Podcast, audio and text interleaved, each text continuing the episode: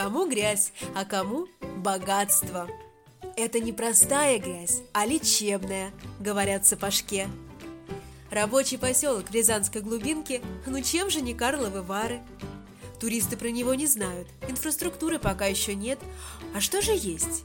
А есть вода, минеральная.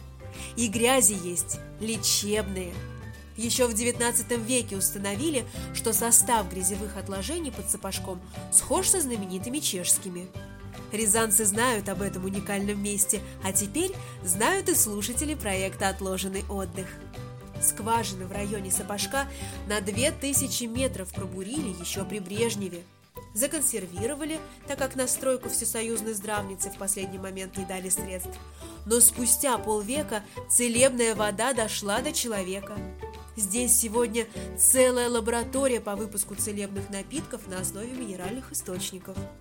Кстати, а вы слышали о вкусе Рязани? Слышали? Тогда знайте, его тоже придумали в Сапожке. Нет? Приезжайте, угостим и с собой подарим.